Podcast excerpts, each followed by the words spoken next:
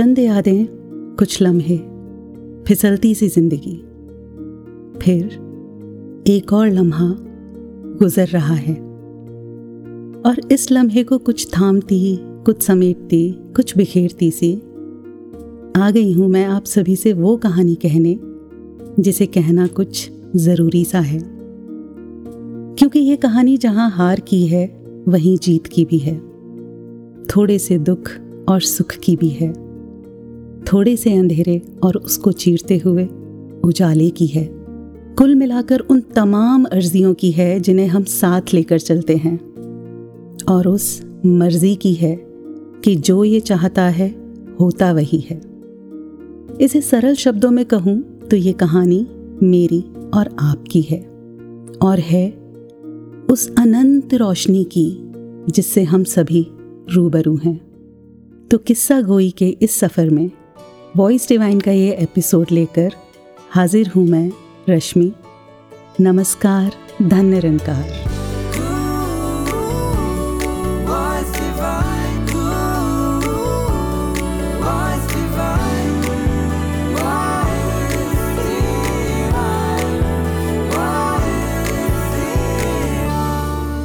क्या आपने कभी सपना देखा है? ज़रूर देखा होगा। कभी याद रहा होगा? या कभी भूल गए होंगे, पर देखा ज़रूर होगा। और जानते हैं सपने की सबसे खास बात क्या होती है? ये उन एहसासों में से होता है जिन्हें हम तय नहीं करते कि वो कैसा हो। वो तो बस होता है अच्छा या बुरा। जब किसी अच्छे सपने में होते हैं तो आँख खुलने पर लगता है कि काश, थोड़ी देर बाद आँख खुलती। वहीं जब ये सपना दुखद हो, पीड़ा और कष्ट से भरा हो उसमें बेचैनी का एहसास शामिल हो तो हम आँख खुलने पर शुक्र करते हैं कि चलो अच्छा हुआ, आँख खुली और पीछा छूटा। हकीकत में तो ऐसा कुछ भी नहीं है ना, जैसा सपने में देख रहे थे। ऐसा लगता है कि किसी माया जाल में फंसे थे और अब वो दूर दूर तक नहीं है। पर क्या सपना वाकई में टूटता है? या अभी सिर्फ़ नींद वाला सपना टूटा है? उस स्वप्न लोक का क्या जहाँ हम खुली आँखों के साथ सपने देखते हुए हर बात को हकीकत का नाम दे देते हैं। और तो और ये मानने को भी तैयार नहीं होते कि असल माया जाल तो यही है। एक बहुत बड़ा भ्रम, कुछ उलझा, कुछ सुलझा सा, जिसमें होने वाले हर एक्सपीरियंस हमें सिर्फ़ सच ही लगते हैं और ना जाने कब उसके साथ हम खुद को जोड़ते चले जाते हैं। और पता है सबसे कमाल की बात क्या है? कि इस सब के दौरान एक ताकत हर वक्त हमारे साथ चलती है।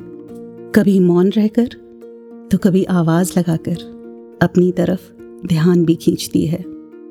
सारी दुनिया, ये फूल, नदियाँ, पहाड़, दरिया, इस कायनात का जर्रा जर्रा बस इसी की ओर इशारा करता है।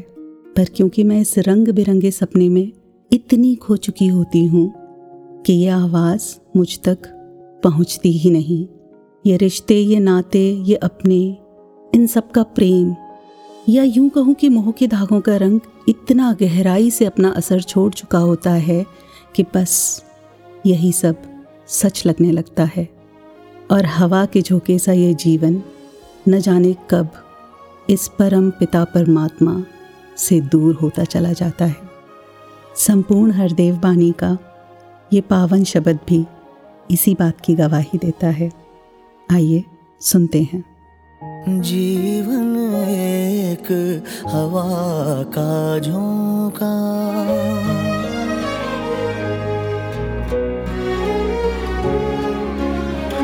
जीवन एक हवा का झोंका।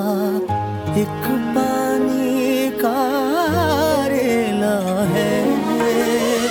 सब कुछ साधो, यही रहेगा। सब कुछ साधो, यही रहेगा। जाता हंस अकेला है, जाता हंस अकेला।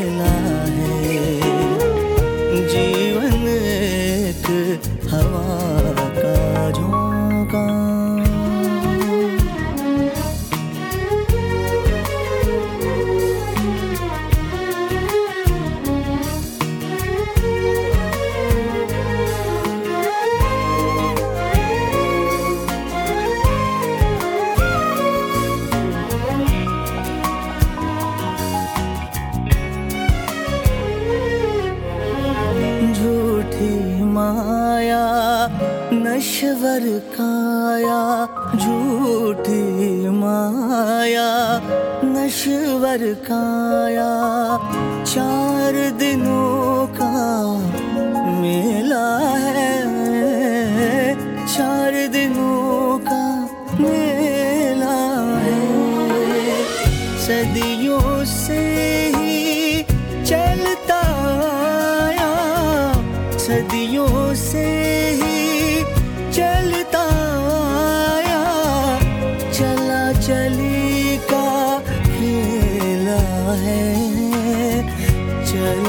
चला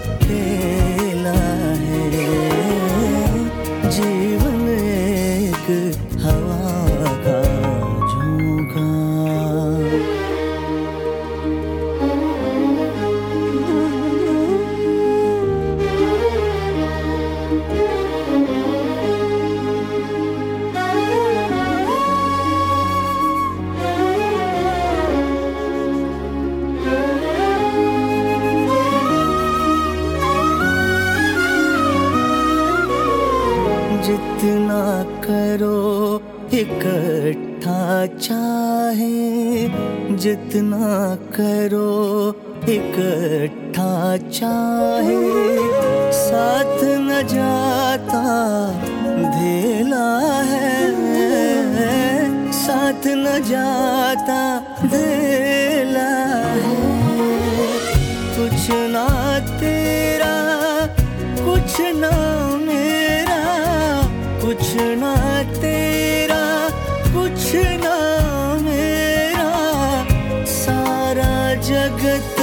झमेला है सारा जगत झमेला है जीवन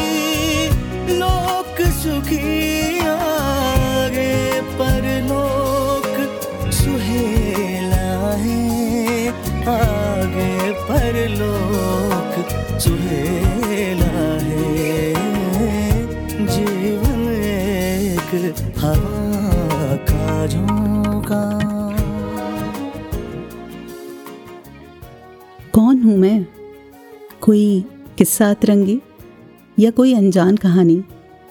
इस पल का नन्हा सा हिस्सा हूँ, या आने वाले कल में छूटती सी कोई निशानी? आखिर कौन हूँ मैं? इस असीम सत्ता के बनाए अथाह सागर की एक बस बूंद भर सी आखिर कौन हूँ मैं? जानती हूँ। आप सभी ब्रह्मज्ञानी श्रोताओं के पास इस सवाल का जवाब सहज में ही हाजिर है कि आखिर हम हैं कौन? पर इस साल मैंने इस सवाल को एक बार फिर से कुरेदा जी नहीं, अपनी मर्ज़ी से नहीं, बल्कि हालातों, परिस्थितियों के चलते।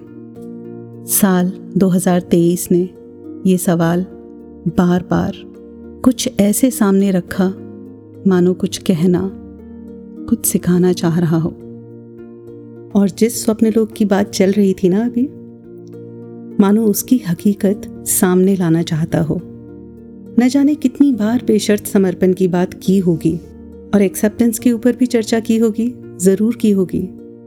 पर इस बार समय था खुद को आंकने का। तो बात मई के महीने की है। वो महीना जब हम सभी सेक्टर लेवल पर होने वाले समागमों से रहमतें ले रहे थे। बच्चों की समर वेकेशंस का इंतज़ार भी कर रहे थे। और ऐसे ही एक दिन घर से पापा का फ़ोन आया और उन्होंने हर बार की तरह पूछा कि बेटा, घर कब आओगे? मैंने भी एक्साइटेडली कहा, पापा, जल्दी ही, मेरी सारी पैकिंग कंप्लीट है। ये सुनकर वो बहुत खुश हुए, क्योंकि अपने बच्चों की प्रेजेंस ही पेरेंट्स के लिए शायद सबसे बड़ा गिफ्ट होता है। अगले दिन निकलना था उनसे मिलने के लिए, उनसे ढेर सा प्यार और आशीर्वाद लेने के लिए। सारी तैयारी थी। पर ऐसा लगा कि अगले दिन का वो सवेरा मेरे लिए अपने साथ रोशनी नहीं, अंधेरा लेकर आया था। जब सुबह अचानक घर से फ़ोन आया कि पापा की तबीयत थोड़ी ख़राब हो रही है, इससे पहले हम वहाँ पहुँच पाते, पापा अपनी यात्रा पूर्ण कर चुके थे। जो हमें महफूज रखती, छत से थे और हमारी खुशियों का आँगन भी। वो, जिनकी उंगली थाम के चलना सीखा था, ज़िंदगी की राहों पर संभलना भी। हमारी हर छोटी सी अचीवमेंट को जिन्होंने सेलिब्रेशन बनाया था। और हर बहते आँसू को गिरने से पहले थामा था। आज वो खामोश लेटे हुए थे। पल में दुनिया बदल चुकी थी। मानो बेचैनी, खालीपन और लाखों यादों का कारवां हर वक्त मेरे साथ चल रहा हो। उस पल मुझे ऐसा लगा कि ये वक्त शायद ठहर गया है। हमेशा के लिए। और ये वक्त भी एक पहेली सा है ना, जो समझ ही नहीं आता। कभी पानी सा लगता है, जो आँसू की ठंडक से जम जाता है, और कभी रेत सा, जो खुशी की तरह मुट्ठी में बांधते ही फिसल जाता है। पर जानते हैं इसकी खूबी क्या है? इसकी खूबी भी यही है कि ये चाहे अच्छा हो या बुरा, ये कभी रुकता नहीं, ये तो बढ़ता रहता है धीरे धीरे ही सही। आओ सजा ले आज को। कल का पता नहीं। आओ सजा ले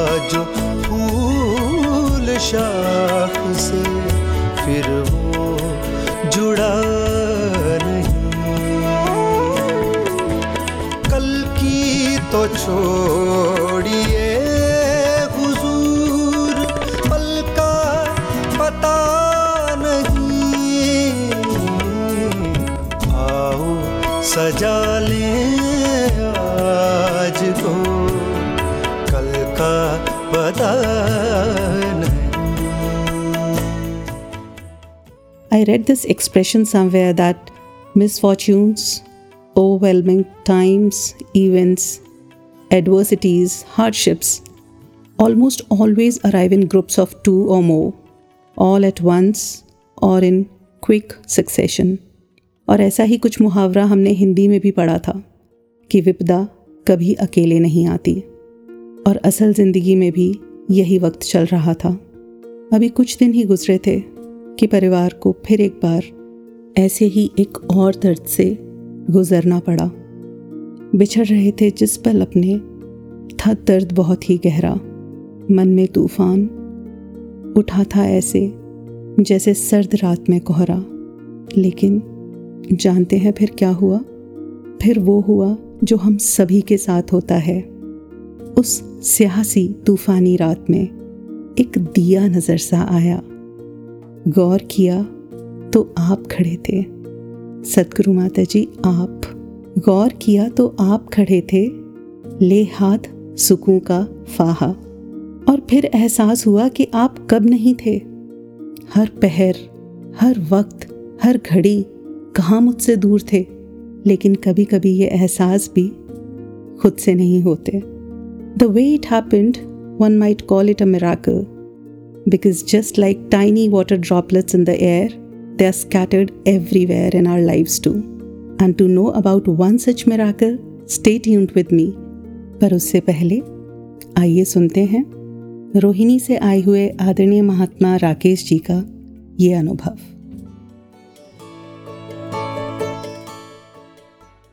धनंकार जी 2020 में मेरी एक आईटी स्टार्टअप कंपनी थी देखते देखते मेजर लॉसेस हुए और कंपनी बंद हो गई। फिर पता चला फरवरी 2020 के अंदर मदर को सर्विक्स कैंसर डिटेक्ट हुआ है। जैसे ही सुना तो मैं और मेरे फादर घर में कहीं ना कहीं एक मानसिक स्थिति बिगड़ गई। क्योंकि एक तरफ़ तो फाइनेंशियल क्राइसिस से जूझ रहे थे, फिर दूसरी तरफ़ एक बड़ी बीमारी मदर को एम्स लेके जाना पड़ा, जहाँ चार दिन के इलाज के बाद उनको भी कहा गया कि आप घर ले जाइए और इनकी सेवा कीजिए।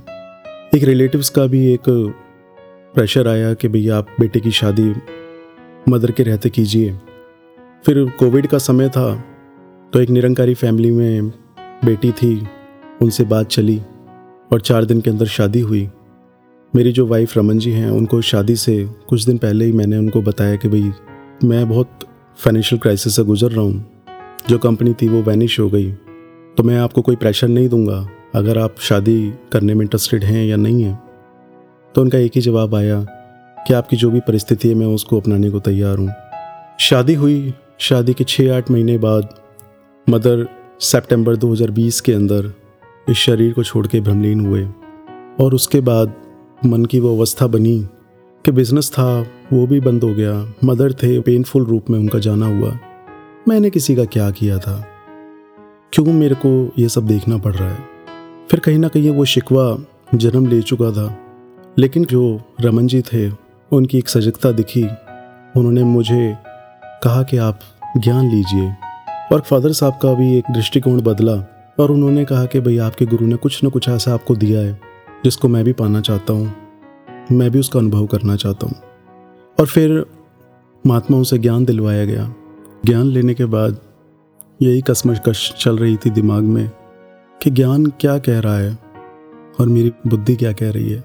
और फिर एक दिन वाइफ ने शेयर किया वॉइस डिवाइन के गॉड्स फेल एपिसोड का एक लिंक और जब आदरणीय महात्मा राकेश मुटरेजा जी, आदरणीय महात्मा पंकज पोपली जी को जब सुना और फिर आदरणीय प्रवीण खुल्लर जी, जिस तरीके से उनके बेटे का जाना हुआ संसार से और कैसे ग्रेसफुली उन्होंने इसको एक्सेप्ट किया तो पर्सपेक्टिव ही चेंज हो गया। और धीरे धीरे वो शिकवे से शुक्राने की यात्रा शुरू हुई। और फिर महात्माओं ने समझाया कि बेटा, आप ज्ञान ले चुके हो, अब इसकी परिपक्वता पे काम करो। हर महीने दो महीने में महात्मा उसका घर पे आना, चरण डालना, उनके साथ बैठ के तीन तीन, चार चार घंटे सिर्फ़ एक क्वेश्चंस पूछना, और वो भी सहज भाव में उनके उत्तर देते, जब तक कि मेरी संतुष्टि नहीं हो जाती। ये सब ऐसे ही चलता रहा, और भक्ति के साथ विश्वास भी पनपने लगा। फिर महात्माओं ने समझाया कि बेटा, अब अगली अवस्था आनंद की है। भक्ति आपके पास है, विश्वास आपके पास है, अब तुम आनंद की ओर बढ़ो। तो जो शिकवा था, ये कंप्लीटली ट्रांसफॉर्म हो चुका था शुक्राने के अंदर।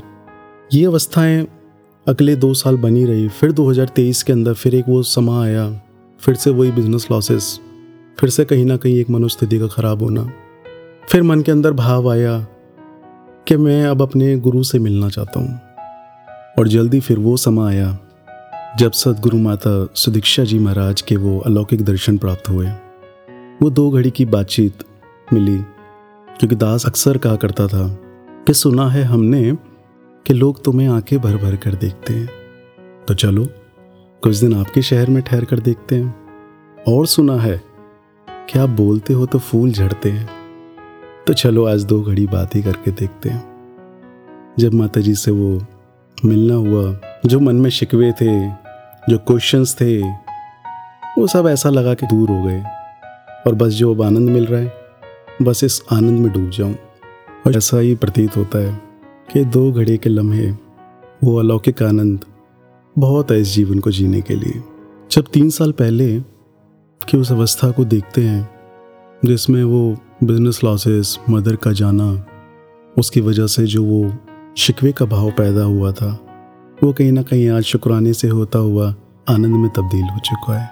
और सदगुरु के चरणों में बस यही याचना, यही प्रार्थना, यही अरदास कि समर्पण पूर्ण रूप से आपके चरणों में बना रहे। क्योंकि समर्पण है तो भक्ति है। भक्ति है तो विश्वास और विश्वास है तो ये परमानंद दानंकार जी।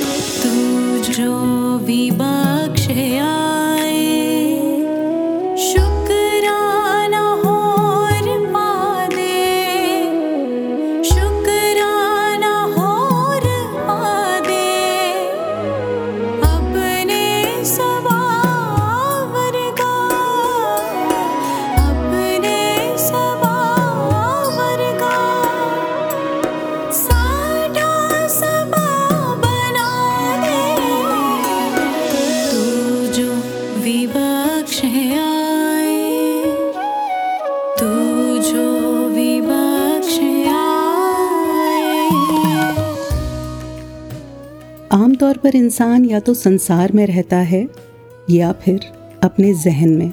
पर एक गुरसिक हर समय इस निरंकार, इसके एहसास में रहता है। और अगर कहीं कोई ऐसी परिस्थिति आ भी जाए, जिसके चलते इसका एहसास कुछ पल के लिए कहीं छूटने सा लगे तो संत महात्माओं का ये जो संग है ना, ये वापस हाथ पकड़कर वो सिखलाई, वो ब्रह्म ज्ञान हमें सहज में याद दिला देते हैं। जो सदगुरु ने हमें बख्शा है। कुछ ऐसा ही अनुभव हमने अभी सुना भी कि घर में एक गुरसिक की प्रेजेंस ने किस तरह हालातों के प्रति नज़रिया बदल दिया था। ऐसा ही एक मूवी सीन याद आ रहा है। सिचुएशन कुछ ऐसी थी कि प्रोटैगनिस्ट किसी बात से बेहद दुखी है और हॉस्पिटल की बेंच पर बैठा हुआ अकेला ही रो रहा है। इतनी देर में कोई अनजान सा इंसान सामने से गुजरता है तो वो उसको रोक कर कहता है भाई साहब, क्या मैं आपके गले लगकर रो लूँ? हम्म तब ये सीन ज़्यादा समझ नहीं आया, पर शायद कभी कुछ समझने के लिए उससे होकर गुजरना पड़ता है। वरना तो वही बात कि दूसरे को समझाना अक्सर खुद समझने से कहीं ज़्यादा आसान होता है। और अब समझ आ रहा था कि ज़िंदगी की सबसे मुश्किल घड़ियों में अगर इस बात का एहसास शामिल हो कि हर वक्त कोई साथ है तो धूप की तपिश थोड़ी कम लगती है। उस पल ने सिखाया कि ये जो संत महात्माओं का साथ मिलता है, ये सिर्फ़ साथ नहीं, सौगात होती है सतगुरु की हमारे लिए। याद आया वो पल जब सदगुरु माता सुदीक्षा जी महाराज ने साथ बैठे हुए संतों के चरणों में शीश झुकाकर नमस्कार करने के लिए कहा था। And in my those difficult moments I found Satguru Mata ji right there next to all of us holding us strongly through her saints उस पल ने एक बात और सिखाई कि ज़िंदगी में हालात चाहे कितने भी मुश्किल हों, पर तब भी अगर बैठे बैठे अचानक यूँ ही चेहरे पर मुस्कुराहट आ जाए और अंदर से मजबूती का एहसास तो समझ लेना। समझ लेना कि हम कहीं किसी की दुआओं, प्रार्थना और अरदासों में शामिल हैं इस वक्त। कौन है ये जो गिरने नहीं देता? कौन है ये जो टूटने नहीं देता? आखिर कौन है ये जो बिखरने नहीं देता? निरंकार कब कहाँ दूर था? और जीवन की मुश्किल घड़ियों में ये उतना ही नज़दीक था जितना ये हर वक्त, हर पहर होता है। इस बात का सबसे बड़ा प्रमाण तो यही है कि ये साँसें उन पलों में भी चलती हैं जब लगता है कि धड़कन रुकने वाली है। And this was my moment of miracle that I was mentioning about अब तो बस ज़रूरत थी तो उस समर्पण की उस एक्सेप्टेंस की जो सतगुरु हमसे चाह रहे थे। थाम लिया था एक बार दोबारा। मेरे मन की पीड़ा हर ली। जख्मों पर मरहम लगा। तूने मेरी बाह पकड़ ली। उस पल तूने बता दिया कि सुकून असल में क्या है। मान सकूँ हर बात को वैसे, जैसे तेरी रज़ा है। एक्सेप्टेंस और समर्पण से जुड़े ऐसे ही समर्पित भावों से रूबरू होने के लिए आइए चलते हैं अपने अगले सेगमेंट पैनल डिस्कशन की ओर जिसमें आज हमारे साथ हैं आदरणीय Joginder Manchanda ji member incharge finance and accounts आप जी को सदगुरु ने अनेकों सेवाओं से नवाजा हुआ है। वॉइस डिवाइन के इस एपिसोड में आप जी का बहुत बहुत स्वागत है जी। थैंक यू रश्मि जी। धन्यकार जी। धन्यकार जी। तो मेरा सबसे पहला सवाल आप जी से ये है कि समर्पण जिसको हमने अनेकों बार दोहराया है अगर इसकी सबसे सरल परिभाषा कहनी हो समझनी हो जाननी हो तो वो क्या है? जो बात समझ में आई है गुरु की कृपा से वो ये है कि हमारा जन्म जहाँ भी हो जाता है जैसा परिवार हमको मिलता है जैसा घर हमें मिलता है जी। हम उसको एक्सेप्ट करते हैं। जी। लेकिन जब समर्पण की बात आती है तो कहीं कहीं मन में ये आता रहता है कि ऐसा ना होता ऐसा हो जाता ऐसा ना होता वैसा हो जाता। जी। तो ये जब साथ संगत में आना सतगुरु के वचनों को सुनना तो फिर ये एक्सेप्टेंस मोड शुरू हो जाता है। तो जैसे एक्सेप्टेंस मोड आता है तो समर्पण का भाव बढ़ने लग जाता है। जी। तो सतगुरु बाबा गुरबचन सिंह जी के वचनों पे जो जीवंत शिक्षक पुस्तक लिखी है हम्म, उसमें एक टॉपिक है सबसे बड़ा समर्पण। जी। वहाँ पर सतगुरु ने समझाया कि कुछ लोग आलसी प्रवृत्ति के होते हैं। हम्म, तो वो शायद ये समझते हैं कि हम कुछ भी ना करें हम तो समर्पित हैं या जितना कर लें उतना काफ़ी है। बाकी तो प्रभु को समर्पित है। पर ये समर्पण की परिभाषा नहीं है। जी। वहाँ पर लिखा कि जितनी एबिलिटीज़ हमें सतगुरु ने ईश्वर ने दी हैं हम्म, उनके बेस्ट एफर्ट्स करके हम्म, फिर जो उसका रिज़ल्ट है उससे एकदम बेफिक्र रहना। जी। कि मुझे अपना कर्म तो पूरा करना है लेकिन जो उसका फल है वो इसकी इच्छा के ऊपर छोड़ना वो समर्पण है। अर्थात फल को छोड़ना और कर्म को बेस्ट एफर्ट्स के साथ हंड्रेड परसेंट एफर्ट्स के साथ करना जिसके जीवन में ये कला आ गई उसको समर्पण आ गया। फिर भी कभी कभी लाइफ में ऐसे मोमेंट्स आ जाते हैं जहाँ ये कुछ टाइम के लिए डिप हो जाता है।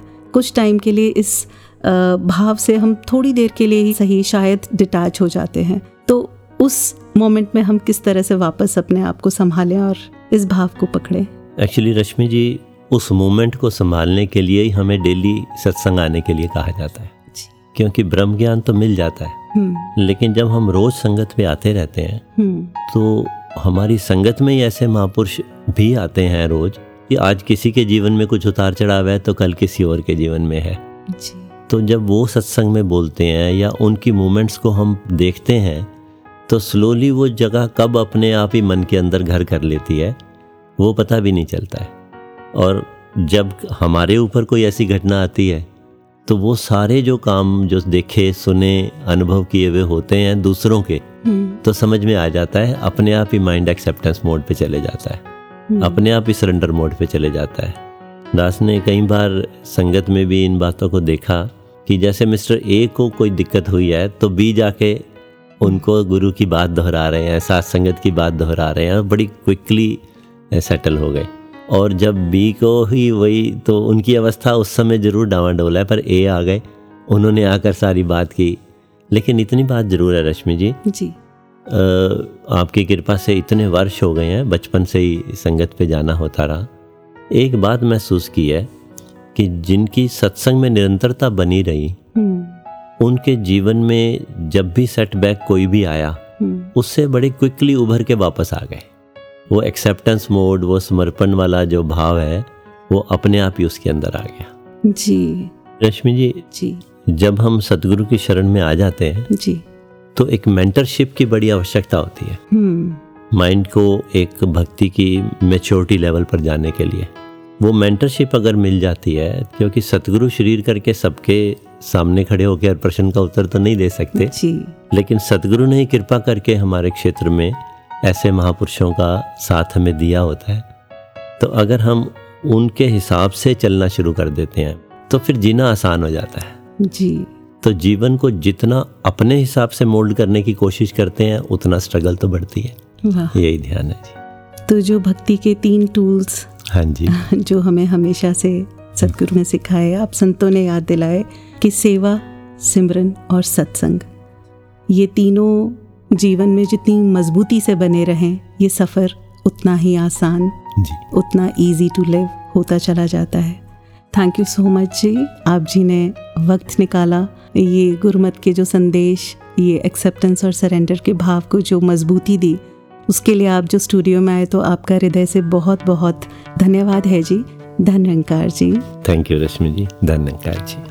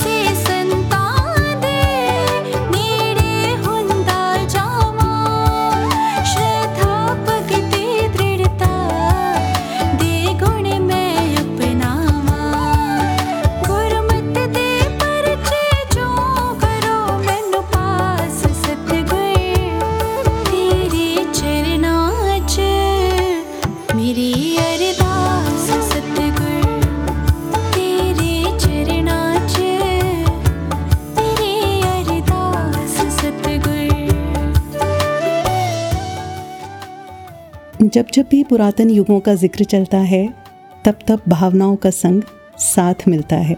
चाहे वो किसी भी युग की बात हो, त्रेता युग में चलते चलते सीता माता का पता ढूंढते हुए भगवान राम शबरी माता जी की कुटिया तक आ पहुँचे थे। फिर वही बात आती है समर्पण की, कि समर्पण हो तो शबरी सा, कि भगवान खुद खिंचे चले आए। और झूठे बेर भी सब प्रेम स्वीकार करें। समर्पण हो तो भक्त प्रहलाद सा कि अब सब कुछ मंजूर। पिता का परित्याग भी और उनसे मिली उपेक्षा भी। समर्पण हो तो संत राबिया सा कि किसी की गुलामी में भी इस निरंकार को ऐसा पकड़ा कि सजदे में जब वो बैठी तो उनके मालिक ने एक अलौकिक नूर से उन्हें घिरा पाया। इतिहास हमेशा से गवाह रहा है इस बात का कि एक भक्त कभी अकेला नहीं होता। उसे हर वक्त इस निरंकार ने, इस परम सत्ता ने थाम रखा होता है।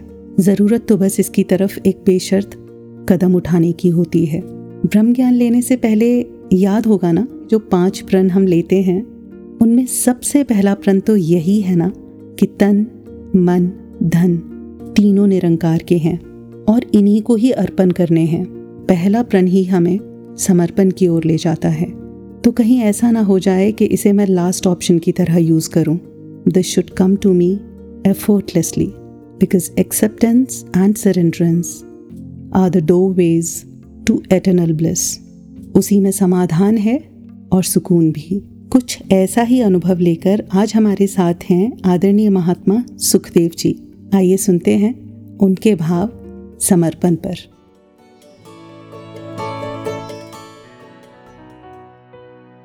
जी। अभी एक ज़िक्र हो रहा था सरेंडेंस का कैसे हम छोटे छोटे इंसिडेंसेस से सीखते हैं। तो ऐसे ही एक ऐसा इंसिडेंस याद आ रहा था। कुछ साल पुरानी बात है। दास के कुछ टाइप्स थे, कुछ गवर्नमेंट ऑर्गेनाइजेशंस के साथ, कुछ एजुकेशनल इंस्टीट्यूशंस के साथ। तो कुछ कॉन्फिडेंशियल डॉक्यूमेंट्स होते थे जो टाइम टू टाइम पे ही डिलीवर करने होते थे, ना उसको पहले डिलीवर कर सकते थे। तो मुझे एक दिन पहले ही फ़ोन आता है कि कल सुबह नौ बजे वो डॉक्यूमेंट पहुँचाने हैं और वो अल्मोड़ा में पहुँचाने हैं। वो लगभग दिल्ली से साढ़े तीन सौ, पौने चार सौ किलोमीटर दूर है। तो एक्सेप्ट किया। ठीक है जी, आपके पास पहुँच जाएँगे। तो फटाफट उसी दिन में वो सब काम प्रिपेयर कराया ले जाने के लिए और वो सब डॉक्यूमेंट इकट्ठे करके अपनी गाड़ी में रख के तो दास को लगा जब अल्मोड़ा जा ही रहे हैं तो क्यों ना फैमिली को भी साथ ले लिया जाए। तो मैंने वाइफ को भी ले लिया, बेटे को भी ले लिया और अपने नेफ्यू को भी साथ ले लिया, जो लगभग दो साल का था उस वक्त। फिर फैमिली को लेके दास दिल्ली से लगभग दस बजे के आसपास रवाना हो गया। अब पूरे रास्ते में बारिश हो रही थी बहुत ज़्यादा। हमने जब मुरादाबाद क्रॉस किया तो उसके बाद कुछ रोड कंस्ट्रक्शन चल रही थी। कोई लगभग 25-30 किलोमीटर हम आगे आए होंगे तो गाड़ी का एसी काम करना बंद कर गया, जिसकी वजह से अंदर फोक जमनी शुरू हो गई। तो वो सब पूरा हाईवे एरिया था, कहीं पे भी हमारे को कोई होटल्स या कोई भी ऐसी जगह नहीं मिली जहाँ पे हम शेल्टर ले सकते। धीरे धीरे गाड़ी की हेडलाइट्स भी डाउन होने लग गई विज़न भी थोड़ा सा प्रॉपर नहीं आ रहा था। तो उस एरिया को क्रॉस करके जब हम रामपुर से लेफ़्ट टूवर्ड्स हम अल्मोड़ा के लिए जो नैनीताल के रास्ता जाता है रुद्रपुर हल्द्वानी होता हुआ जब उससे हम मोड़े तो आगे एक ऐसा मेजर खड्डा आया जिसमें गाड़ी जाते ही बंद हो गई। और उसके बाद बहुत कोशिश करने के बाद भी गाड़ी स्टार्ट नहीं हुई। फिर हमारे पास तो इन्हीं का सहारा है। इनसे अरदास चलती आ रही थी तो दास ने देखा जब गाड़ी स्टार्ट नहीं हो रही तो सिमरन किया और अरदास करी सच्चे पातशाह, आप ही को पता है कैसे ये सफ़र मुकम्मल कराना है। तो जब बाहर निकले तो वहाँ पे कोई तीन लोग बाइक पे आए। उन्होंने आके हमारे पास रोकी तो पूछा, क्या हो गया? मैंने कहा, जी ऐसे ऐसे मेरी गाड़ी स्टार्ट नहीं हो रही। उन्होंने आके मेरी गाड़ी को धक्का लगा के कोशिश करी स्टार्ट करने की। जब बहुत देर कोशिश करने के बाद भी स्टार्ट नहीं हुई तो फिर उन्होंने बोला, आपकी गाड़ी हम रोड साइड खड़ी करा देते हैं। कोई मैकेनिक अरेंज हमारे से हो जाता है तो हम भी कोशिश करके किसी को भेजते हैं। तो जब उन्होंने वहाँ पे रोड साइड गाड़ी लगवा दी तो वो बहुत ही आइसोलेटेड एरिया था। वहाँ पे मतलब लाइट भी नहीं थी और इतना अंधेरा था, रात के दो बजे का टाइम था। तो दास जब कार से बाहर निकला, थोड़ी बारिश कम हो चुकी थी तो घबराहट तो हो जाती है कई बार कि ऐसे आइसोलेटेड एरिया में हैं फैमिली साथ में हैं, बच्चे साथ में हैं। लेकिन फिर ध्यान आया कि जब तू इतना बड़ा निरंकार मेरे साथ है तो फिर किस बात की घबराहट? ये परिवार मेरा परिवार है। ये तो मैंने सोच रखा है। ये तो तेरे बच्चे हैं। तो मुझे क्यों घबराना? आपने ध्यान रखना है इनका। तो जब हम इसके साथ जुड़ जाते हैं, जब घबराहट कम होनी शुरू हो जाती है तो फिर चेतनता भी आनी शुरू हो जाती है। फिर ये वो भाव भी बख्श देते हैं कि अब क्या काम करना है, अब इस सिचुएशन में चेतनता के साथ कौन सा नेक्स्ट स्टेप लेना है, जिससे इस सिचुएशन से बाहर आया जा सके। तो दास को उस टाइम सूझा तो दास ने फटाफट वहाँ सौ नंबर डायल करके पुलिस को फ़ोन किया कि ऐसे ऐसे हम एक हाईवे पे फंस गए हमें एग्जैक्ट लोकेशन नहीं मालूम है। तो पुलिस वालों ने बोला, कोई बात नहीं, हम आते हैं जी, आप वहीं पे रुको। तो 20-25 मिनट हो गए, तब तक कोई भी नहीं आया। जहाँ पे हमारी कार पार्क कर रही थी, वहाँ पे सिर्फ़ एक शॉप थी ओनली सिंगल शॉप आसपास कोई घर नहीं था, कोई कुछ भी नज़र नहीं आ रहा था, सिवाय जंगल जंगल जंगल के। तो थोड़ी देर में दास क्या देखता है कि वो दुकान का जो है शटर खुलता है, और क्योंकि उस वहाँ लाइट ही नहीं थी तो कोई लाइट ऑन नहीं होती है, वो मोबाइल के टॉर्च से वो इंसान जिसकी भी दुकान थी, वो अंदर जाता है। और within thirty seconds one minute वो शटर बंद कर देता है। तो दास हिम्मत करके बाहर जाता है, उनको बोलता है, नमस्कार भाई साहब ऐसे ऐसे हमारी गाड़ी ख़राब हो गई है, मेरे साथ फैमिली भी है। तो वो कह रहे कि मुझे अभी मेरे यहाँ पे चौकीदार घूमता उसी ने बताया है कि किसी की कार ख़राब होगी, आपकी दुकान के आगे आके रुके हैं। तो मैं इसलिए आया था कि अगर किसी को हेल्प चाहिए होगी तो मेरे से पूछ लेंगे। तो उन्होंने हमें बोला ऑफ़र करा कि मैं दुकान में से आपको चेयर्स दे देता हूँ, आप बाहर आके बैठ जाओ। कार में कब तक बैठ पाते हम लोग? तो हम जब बाहर आके बैठे तो मैंने उनको बोला कि मैं पुलिस वालों को फ़ोन किया हुआ है मैंने, वो अभी तक आए नहीं तो आप उनको लोकेशन एक्सप्लेन कर सकते हो। मैंने फ़ोन मिला के जब वो भाई साहब को दिया जो शॉपकीपर थे, उनकी तो मैं ठीक से शक्ल भी नहीं देख पा रहा था, इतना अंधेरा था। तो मैंने वो फ़ोन मिला के जब उनको दिया पुलिस वालों को, जी, मैं यहाँ पे एक लोकल भाई साहब है, वो आपको लोकेशन बता देंगे, आप बात कर दो तो उन्होंने जब उनसे बात करी कि हाँ मैं भट्ट बोल रहा हूँ। हाँ हाँ यहीं पे बैठे हैं मेरे पास, कोई बात नहीं। तो उन्होंने जब फ़ोन मुझे दिया तो पुलिस वाले मुझे बोलते हैं कि, भाई साहब, आप दुनिया की ना सबसे सेफ़ जगह पे बैठे हो। ये भट्ट साहब बहुत रसूख वाले हैं। बस दास के मन में ये भाव आया कि दुनिया की सबसे सेफ़ जगह तो सारी है, जब निरंकार का एहसास है। तो भट्ट साहब हमारे साथ थोड़ी देर बैठे तो उतने देर में पुलिस वाले भी आ गए। तो इन बिटवीन भट्ट साहब ने एक मैकेनिक भी अरेंज करा दिया था, जो मुरादाबाद से आना था, उसको टाइम लगना था। अब जब सिचुएशन नंकार की कृपा से हैंडल हो गई। तो अब फिर जहाँ मैंने डॉक्यूमेंट पहुँचाने थे अल्मोड़ा में तो वहाँ के लिए भी एक टैक्सी अरेंज करी कि वो डॉक्यूमेंट पहुँचाने ज़रूरी हैं। तो सारी चीज़ें अब नॉर्मल होने लगी थी। तो उसके बाद वो भट्ट साहब को मैंने रिक्वेस्ट करी कि अब आप चले जाओ तो अब सब कुछ ठीक है। तो उन्होंने बोला, कोई बात नहीं भाई साहब, मैं आपके लिए आया हूँ। और वहीं पे एक छोटी सी दीवार थी, जैसे घर की नींव बनी होती है या कोई प्लॉट की नींव बनी होती है और वो वहीं पे ही सो गए। और उधर से वो टैक्सी वाला भी आ गए भाई साहब जिनको बुलाया था तो उनको डॉक्यूमेंट्स भी दिए। और नंकार की ऐसी खेल हुई कि उनको कमिट किया था कि सुबह नौ बजे तक आपके पास वो डॉक्यूमेंट्स अल्मोड़ा पहुँच जाएँगे। और ठीक नौ बजे वो टैक्सी वाले भाई साहब का फ़ोन आ गया कि भैया आपके डॉक्यूमेंट हैंड ओवर कर दिए, बात कर दो तो बस यही एक बात ध्यान आती है कि हम सरेंडर करने में अगर देर ना लगाएँ तो इन्होंने तो हमारे सारे काम कर रखे हैं। बस इनका एहसास रहे इनको सरेंडर रहें। सारी ज़िंदगी इन्हीं के हिसाब से चलनी है। इन्हीं के हिसाब से चलती रहेगी, इन्हीं के एहसास में चलती रहेगी तो खूबसूरत होती चली जाएगी। धन्यवाद। एहसास रहे, तुझ पे विश्वास रहे। तेरा एहसास रहे। तुझ पे विश्वास रहे। जाने कैसे कहा किस मोड़ पे क्या हो।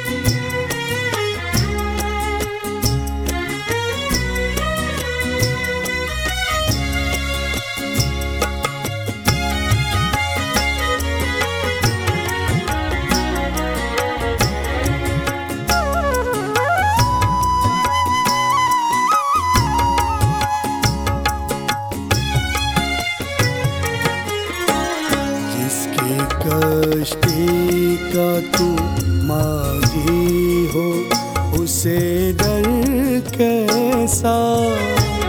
तू तो मझधार को चाहे तो किनारा कर दे। अपने जीवन की भी नैया है तेरे हाथों में, तेरे काम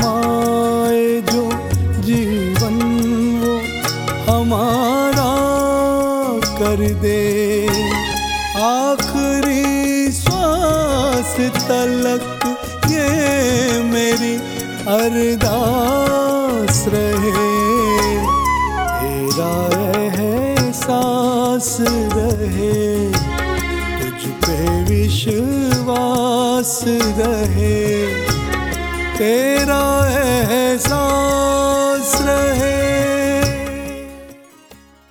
read this beautiful expression somewhere. Don't fight it. It's bigger than both of us. And after reading it, I could think of only one thing. Isn't it bigger than all of us? जब एक एक पत्ता इसकी मर्ज़ी से हिलता है एक एक तिनका इसकी मर्ज़ी से उड़ता है और तो और हर सांस भी इसकी मर्ज़ी से आती है तो फिर मेरी क्या हस्ती कि इसकी बनाई कायनात में और इसके किए फैसले में कोई दखल दूँ आखिर कैसे दे दूँ तो आओ एक बार हम भी इसके होकर तो देखें, खुद को इसके चरणों में समर्पित करके तो देखें। होता है बेवजह प्यार जैसा, ऐसा प्यार एक बार इससे करके तो देखें। आदरणीय राजपिता जी के वो विचार ध्यान आ रहे हैं। उन्होंने फरमाया कि एक इंसान जो अपना जीवन नर्क की तरह काट रहा था, अपनी यात्रा पूरी होने पर जब अपने कर्मों का हिसाब दे रहा था तो सजा देने वाले ने कहा कि तुम्हें तो नर्क ही मिलना चाहिए। इस पर वो हँसते हुए बोला, कौन सी बड़ी बात होगी? मैं तो धरती पर भी नर्क से ही आया हूँ। ये बात सुनकर वो हिसाबगीर थोड़ा हैरान हुआ और कहा कि, ठीक है तो तुम्हें स्वर्ग भेज देता हूँ। इस बात पर उस इंसान ने जानते हैं आगे से क्या जवाब दिया? वो बोला, कोई फ़ायदा नहीं होगा। मैं स्वर्ग को भी नर्क बना दूँगा, क्योंकि मैं अपना नर्क साथ लेकर चलता हूँ। वाकई में अगर कोई ठान ही बैठा है कि ज़िंदगी को सजा की तरह काटना है तो कोई भला क्या कर लेगा? जैसा कि राजपिता जी ने फरमाया लाइफ इज़ अ सेलिब्रेशन कमाल तो उसे जीने में है चैलेंजेस को फेस करने में है। उन उम्मीदों में है जो हमें ज़िंदा रखती हैं। और जानते हैं कमाल किसमें है? किसी को देना ये मशवरा कि वो दुख बिछड़ने का भूल जाए। और ऐसे लम्हे में अपने आँसू छुपा के रखना कमाल ये है। ख्याल अपना, मिजाज अपना, पसंद अपनी कमाल क्या है? जो यार चाहे वो हाल अपना, बना के रखना कमाल ये है। किसी की राह से खुदा की खातिर, उठा के कांटे, हटा के पत्थर। फिर उसके आगे निगाह अपनी, झुका के रखना कमाल ये है। वो जिसको देखे तो दुख का लश्कर भी लड़खड़ाए, शिकस्त खाए। लबों पे अपने वो मुस्कुराहट सजा के रखना कमाल ये है। लिखने वाले ने क्या खूब लिखा। आओ, अब इसे जी भी लेते हैं। जो यार चाहे, वो हाल अपना बना के रख लेते हैं। और ऐसे ही कमाल से रूबरू होते हैं अपने अगले सेगमेंट में, जिसका नाम है रंगमंच से। हेलो नमस्कार मल्होत्रा साहब जी कहिए हाँ जी हाँ आपकी डिटेल्स मेरे पास आ गई थी और इसे क्या हुआ जी जी मल्होत्रा साहब नहीं नहीं आपको नहीं कह रहा था हाँ जी देखिए आपका पैकेज आपको टाइम पे डिलीवर होगा डोंट वरी हाँ जी आपने सब लिखवा दिया ना बुकिंग में ओ बस जी टेंशन की लोड़ ही नहीं है ਹੁਣ ਤੁਸੀਂ ਛੱਡ ਦੋ ਸਭ ਕੁਝ ਨਿਸ਼ਚਿੰਤ ਹੋ ਜਾਓ ठीक है जी। अच्छा जी नमस्कार जी। Hey you're crying no no ऐसे आँख में चले गया था कुछ। No your eyes are full of tears हाँ? नहीं नहीं ऐसा कुछ नहीं है। और वैसे भी मैं रोने वाले में से हूँ क्या? I am strong enough so I am sure you are लेकिन ऐसा कहाँ लिखा है? कि स्ट्रॉन्ग लोग इमोशनल नहीं हो सकते, उनकी आँखें नहीं भर सकती?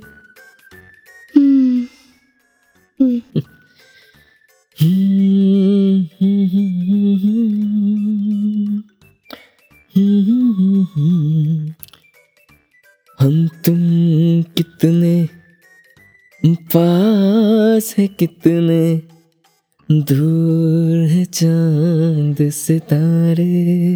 नाइस कुछ कहा आपने? Nice I love the song हाँ वो तो ये मेरा भी फेवरेट है वैसे। या आई नो बहुत सुना है तुम्हारी आवाज़ में। एनीथिंग और एनी वन स्पेशल स्पेशल हाँ स्पेशल तो है। तुम्हें पता है इस सॉन्ग की खास बात क्या है? कि ये मुझे ना एहसास करवाता है उस स्पेशल इंसान का। उस स्पेशल चीज़ का। या फिर कोई स्पेशल बॉन्ड और मेमोरीज अचीवमेंट्स और इवन फेलियर्स हाँ फेलियर्स मतलब फेलियर्स भी मैं कुछ समझी नहीं। मतलब मैं जब भी ये गाना गुनगुनाता हूँ ना बस महसूस करता हूँ जो मुझे आज मिल रहा है। फिर कोई फेलियर ही क्यों ना हो? बस जो आज मेरे पास है उसी का एहसास है। वैसे बुरा ना मानो तो एक बात पूछूँ? ज़रूर। तुम्हारी लाइफ में कोई प्रॉब्लम्स नहीं आती क्या? आई I मीन mean, ना तो कभी कोई पेन शेयर करते हो ना कोई इशू सुना।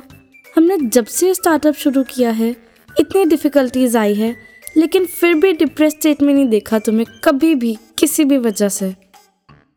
I mean yes I agree मेरी आँखें भरी हुई थी क्योंकि थोड़ा सा फ्रस्ट्रेटेड थी। ना हमारी सेल्स ऊपर जा रही है और रिस्पॉन्सिबिलिटीज बढ़ी जा रही है। यार हम इंसानों का भी ना अजीब है। कोई दुखी हो तो बोलते हैं ये इतना दुखी क्यों है? कोई हंस दे तो कहेंगे कि इसकी लाइफ में कोई प्रॉब्लम नहीं है क्या? सॉरी मेरा वो मतलब नहीं था। ना ना डोंट बी चलो एक छोटी सी ना कहानी सुनाता हूँ। ये काम भी शुरू कर दिया क्या तुमने? अरे, ये काम तो सबसे बढ़िया है। खैर। तो एक बार क्या होता है? एक बिजनेसमैन बहुत अमीर आदमी। उसकी गाड़ी कहीं खराब हो जाती। हर चीज़ को कोसने लग जाता है। उसका एक टेंडर पास होना था, एक मीटिंग थी। करोड़ों रुपए का उसमें सारा इन्वेस्टमेंट था। और वहीं सामने एक रिक्शे वाला खड़ा होता है। उसको देखता है और वो आराम से गुनगुना रहा होता है। तो अचानक उसकी तरफ़ उसका ध्यान जाता है और कहता है कि मैं इतना अमीर हूँ। मेरे पास सब कुछ है, बंगला, गाड़ी। लेकिन फिर भी कितना परेशान हूँ। और ये एक रिक्शा चलाने वाला मेरे से इतना खुश कैसे? ये गुनगुना कैसे रहा? वो उस तक पहुँचता है, उसकी मदद माँगता है।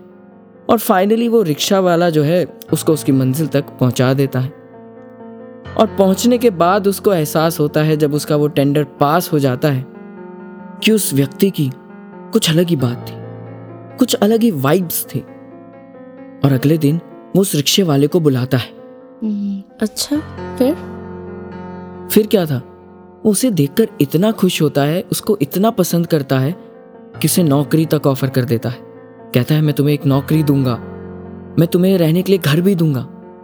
और वह व्यक्ति खुशी से फिर से मुड़ता है और उसी धुन में गुनगुनाता हुआ चला जाता है। सो नाइस और वो बिजनेसमैन फिर अपनी ही सोच में कि इस पर कोई असर नहीं हुआ। वही अपना मनपसंद गाना गुनगुनाता हुआ चला जा रहा है। कुछ दिन बीतते हैं तो वो सोचता है कि कुछ तो बात है ये जो ये छुपा रहा है उसका टेस्ट लेता है। कुछ दिनों बाद उसे बुलाता है और उसको कहता है कि सुनो मैंने जो तुम्हें नौकरी दी थी मैं वो तुमसे वापस लेता हूँ और जो घर दिया था वो सब भी मैं तुमसे वापस लेता हूँ। सीरियसली हाँ। बिल्कुल। अब ताजुब की बात यह है, वो व्यक्ति आगे से फिर से मुस्कुराता हुआ, सर हिलाता हुआ वापस चला जाता है। और वही गाना गुनगुनाते गुनगुनाते जब उस दरवाजे की दहलीज तक पहुँचता है तो वो बिजनेसमैन उसे रोक लेता है। कहता है, सुनो, मैं तुमसे नौकरी या तुम्हारा ये घर छीनना नहीं चाहता। मैं सिर्फ़ देखना चाहता था तुम्हारे हाव भाव जब मैंने तुमसे नौकरी ले ली तुमसे वो घर भी ले लिया। तब भी तुम पे कोई असर ही नहीं हुआ। ऐसा कैसे हो सकता है? और वो पता है क्या जवाब देता है? वो कहता है, मालिक, ये नौकरी और ये घर आपका है। ये आपने मुझे दिया था। अगर आप ले रहे हो तो भी आप ही की मर्ज़ी है। मेरा तो कुछ था ही नहीं, जो मैं अधिकार कर सकूँ। हाँ शुक्राना है परमात्मा का कि उसने मुझे रिक्शा चलाने की काबिलियत बख्शी है। मैं भूखा नहीं सोऊँगा वापस जाकर रिक्शा चलाऊँगा और फिर से अपना पेट पालूँगा। वाह इतना पॉजिटिव नज़रिया लाइफ को लेके ऐसा सच में कहानियों में ही हो सकता है। तो हमारी ज़िंदगी किसी कहानी से कम थोड़ी है। टाइम बे टाइम सारे काम हो जाते हैं। यूँ ही मुश्किलों के हल निकल आते हैं। कभी सोचा नहीं होता वैसी नौकरी मिल जाती है। सुबह उठते हैं दरवाजे पे कोई ना कोई खुशी दस्तक दे जाती है। कोई तो है जो सब कुछ चला रहा है। और वही असल मालिक है जो अपनी मर्ज़ी से कुछ दे रहा है। तो हाँ कुछ वापस ले भी रहा है। फिर चाहे कोई परिस्थिति हो कोई लॉस हो या कोई घटना हमारा यहाँ है ही क्या? तो इन घड़ियों में क्या करें? जब दुख हमारे सामने हो स्वाभाविक है हमारा इमोशनल होना। एक्सपेक्टेशंस जोड़ लेते हैं दुनिया जहाँ की हर चीज़ से। हर इंसान से बदल देते हैं ना इस शब्द को एक्सेप्टेंस से। जो जिस रूप में मिल रहा है, स्वीकार करते हैं। क्या, कैसे, किस लिए, क्यों, मेरे साथ ही क्यों? ये सवाल बदल देते हैं ना। जो हुआ, सो हुआ। अब मैं क्या कर सकता हूँ, या क्या कर सकती हूँ? सवाल बदल देते हैं। हाल अपने आप बदल जाएँगे। राइट इनफैक्ट हमारा ब्रेन खुद एटलीस्ट एक ना एक सोल्यूशन तो ले ही आएगा। ले आएगा ऑप्शन एक ना एक तो। और वो दुख की घड़ी में आगे बढ़ने का रास्ता अपने आप ही मिल जाएगा। देखो हम ना तो भविष्य देख सकते हैं ना बदल सकते हैं लेकिन हम हंस के उसका स्वागत कर सकते हैं स्वीकार कर सकते हैं तो सरेंडर कर देते हैं ना। इस विश्वास के साथ कि लो छोड़ता हूँ जीवन का हर भार तुम्हारे हाथ में मेरी जीत तुम्हारे हाथ में। मेरी हार तुम्हारे हाथ में। हेर यू गो चल अब उठ जा। कॉफ़ी पीने चलते हैं। और रब से ना बात किया कर। ये सब सुनते हैं। इन्हें बोला कर सरकार संभाली रखना। हम्म, सरकार बस संभाली रखना। सरकार दातार सरकार दातार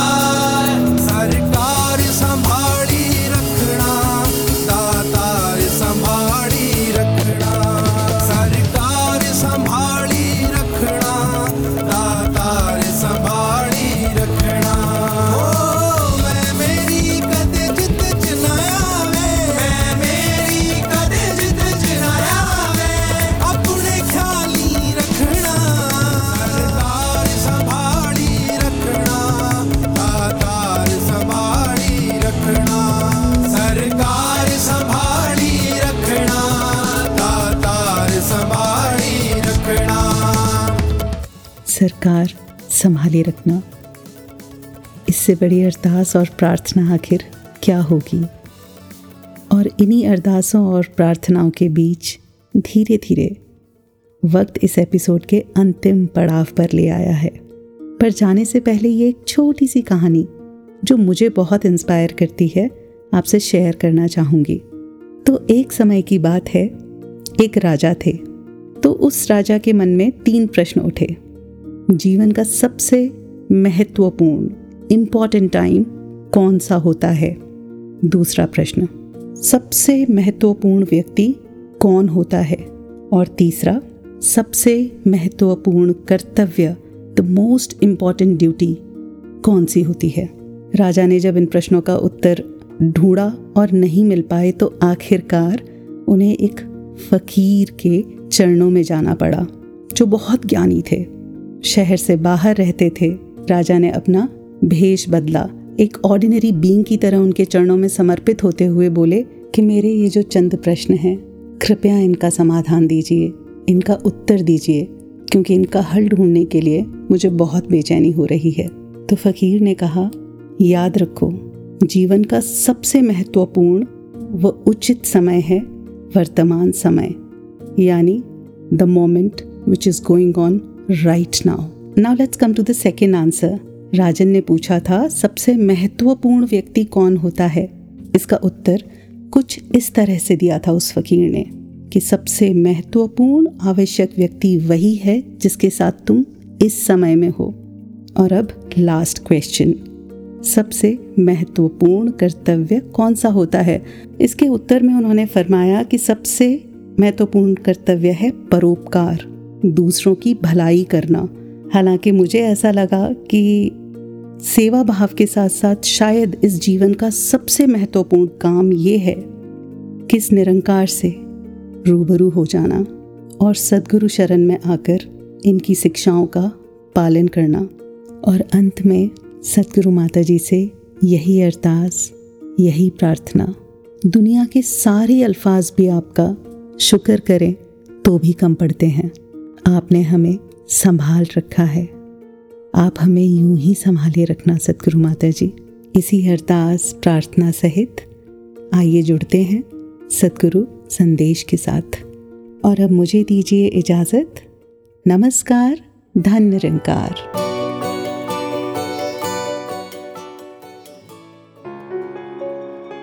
अपने जीवन में हर जगह, जब हर समय किसी भी सिचुएशन में जब एहसास परमात्मा का आता है तो मन अपने आप एक सुकून का एहसास करता है। तो ये भी कोई सुविधा अनुसार परमात्मा का एहसास वो ना रहे उस तरह की दिमाग को ऐसे ट्रेन किया है कि पूरे दिन तो मुँह से सुमिरन नहीं निकल रहा। अचानक कोई एक अगर जा रहे हैं, कोई रास्ते में कोई ठोकर लग गई और अचानक मुँह से तब तू ही निराकार निकल रहा है। तो ये सिर्फ़ एक सुविधा के साथ नहीं कि ठोकर लगते लगते बच गई या ठोकर लग गई और ये भाव मन में कि चलो थोड़ी ही चोट है, ज़्यादा नहीं तो निराकार का एहसास एक ये हृदय, ये दिमाग कर रहा है। ये तो एक ठोकर लगे ना लगे, एक भाव मन से, शब्द मुँह से तू ही निराकार के हर समय के होने चाहिए। ये अवस्था की बात है। सिर्फ़ शब्दों तक ये सुमिरन को सीमित ना रखें। कैसे हर समय अपने आप को इस परमात्मा निराकार से मिला कर रखें। एक सांस सांस में ये सुमिरन चलता ही रहे। अक्सर दुनिया में जीते जीते सब ये बोल तो देते हैं कि ये जो कुछ हो रहा है ये परमात्मा की एक मंजूरी से हो रहा है। परमात्मा के एक रज़ा में, एक भाड़े में हो रहा है। पर वाक्य ही क्या हम अपने आप को कभी ना कभी करता मानते हैं? या हर समय सचमुच यही कि चाहे अच्छी चीज़ हो रही है या बुरी हो रही है जीवन में तो वो बुरी भी अच्छी है, क्योंकि परमात्मा ही सब कुछ कर रहा है।